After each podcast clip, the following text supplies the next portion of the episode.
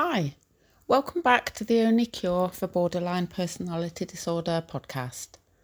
I'm Shamala Del Rosario. I'm 53.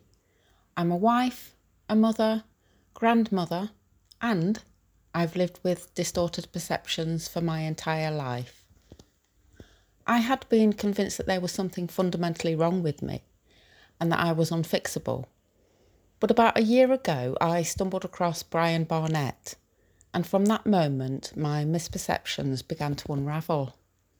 So, as I continue to do the inner work to root out the underlying subconscious core belief that my feelings are inherently irrelevant and shameful, devoid of worth, and therefore so am I, I'll be using this podcast platform to share my insights and thoughts. I strongly suggest that you subscribe to thelastsymptom.com which is a free resource that I have had and continue to have the privilege of learning from. And just to be clear, these are my personal experiences and insights. I am not qualified in any field of emotional or mental health, and anybody that chooses to listen is responsible for their own thoughts, feelings, and actions. I hope you're all well. It's been a while since I've recorded a podcast, and thank you so, so much for all of your messages. The thing is, I, I upgraded my phone and I couldn't work it out. Honestly, I love new things, but I also I get confused with new things. So, so my apologies. But I've also I've been incredibly I've incredibly busy really for the past six weeks. I've actually been babysitting. Yes, babysitting and unsupervised babysitting. Not so long ago, this this would never have happened. So it really does go to show how the hard inner work does pay off. This is massive for me, but I'm still mindful that I need to continue working on me. I had wanted my daughters to trust me with their babies, and now they do. For context, I've got three daughters. The eldest and the youngest have got babies, but the middle daughter doesn't. She's got a dog, Charlie. Charlie's nine and lives with me, so he's my he's my canine grandson. Anyway, my granddaughter, she's two and a half, and on my first unsupervised watch, she got a black eye. We were playing hide and seek and she fell over. And on the second time, her hobby horse's leg broke. And she was ever so upset because horse is her friend. And anyway, we got some band aids and she put three on his leg and we then put Horsey on the sofa with a, a, blanket to keep him warm, and so he was all nice and cosy, and she was she was quite happy with that. And then, oh my goodness, on my late night, well, one of my late night watches for my 14 month old grandson, I actually broke my toe, and that was when I tripped over the stair gate.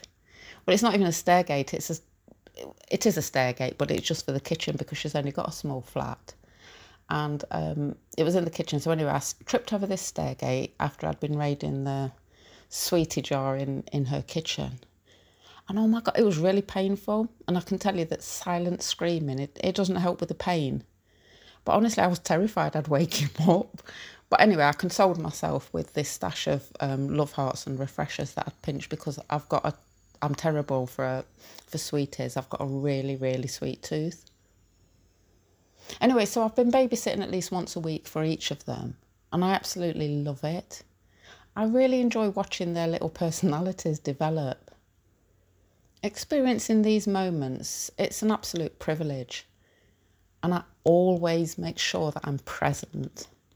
You know, being in the moment when we're together, and I'm super, super mindful of their feelings. I've been changing dirty nappies and it's made me think about poop. Well, to be honest, it wasn't just their dirty nappies that got me thinking about poop. I've actually had a sewer issue at home. Not a blockage or anything like that, thankfully. But I've got I've got two manholes in my front garden, you know, inspection chambers. One serves just my house and the other serves other properties and connects to the local sewer network nasty looking, great big cast iron things.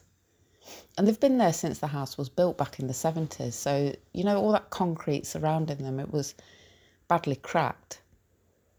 And so my husband said he was going to open them and see how bad the damage was. You know, I must have turned as white as a sheet, judging by his expression. No way, no way, no way are you opening that up. It's full of poop. Well, I didn't say poop, but you, you know, you can get the picture. Waste, everything disgusting is down there. Don't open it. To be honest, I did get myself into a bit of a, a tiz kind of thing about it. I was almost pleading with him not to open it. But he said he was opening it and he was opening it now. And so maybe I should just go inside. And honestly, he didn't have to say it twice. I was off. Not inside, I went to my daughter's house for safety. And when I returned a few hours later, I did not want to go anywhere near the front of the house. My husband asked me to come outside and see that there was nothing to be afraid of. And after some coaxing, I did. And the first thing that I saw was that one of the manhole covers was actually off. But the strange thing was that there was no, you know, no sewer smell, a smell that I was expecting. And I kind of, I inched closer and I saw that he'd put, you know, wooden cardboard down. It was about a metre down. And he'd already cleaned all of the, all of that exposed brickwork and that it was in pretty bad shape to be honest and the concrete around it and it it all needed repointing i mean he's, he's done it now but that lid was off for a few days you know while he was um, completing the job i did turn my nose up about the job you know what he was doing which did actually irritate my husband i mean his, his previous job in the dominican republic was in sanitation so i suppose he's worked with a lot of poop and he said well it's only poo. What's wrong with you? Everybody poops. Whether the cover's on or off, there's still poo down there, whether you like it or not. And then he said I was behaving as if I didn't poo. And you know something, that really stung me. And I wanted to say, Well, I don't poo. But instead, I said, But that manhole contains your poo because I don't use that toilet. And he replied as quick as a flash, honestly. I can't even believe how quick he replied.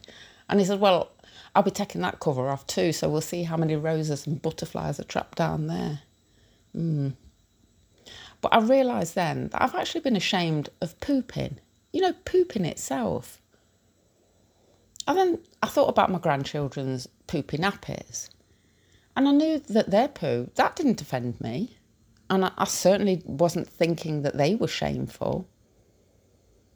I mean, don't get me wrong. I don't want to juggle with it or anything like that. But I'm not. Repu- I wasn't repulsed by it. In fact, when I changed them, I actually see their poop as a good thing, because, well, it's the right colour, the right texture. They're able to poop regularly and easily.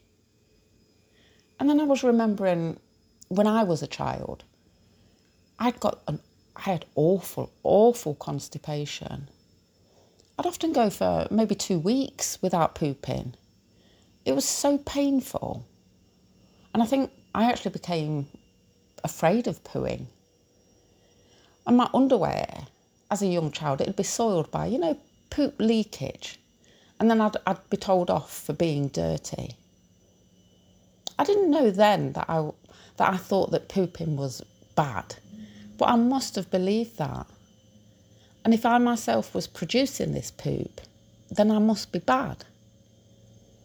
I mean, poop was never talked about in terms of a human function.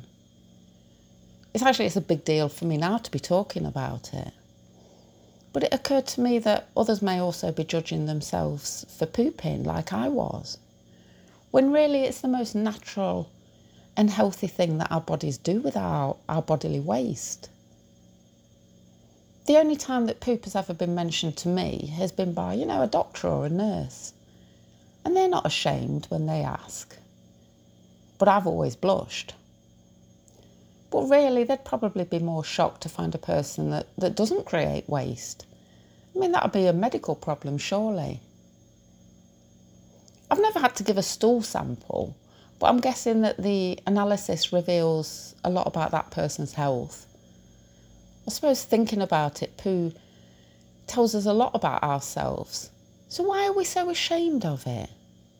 And why do we pretend that we don't do it?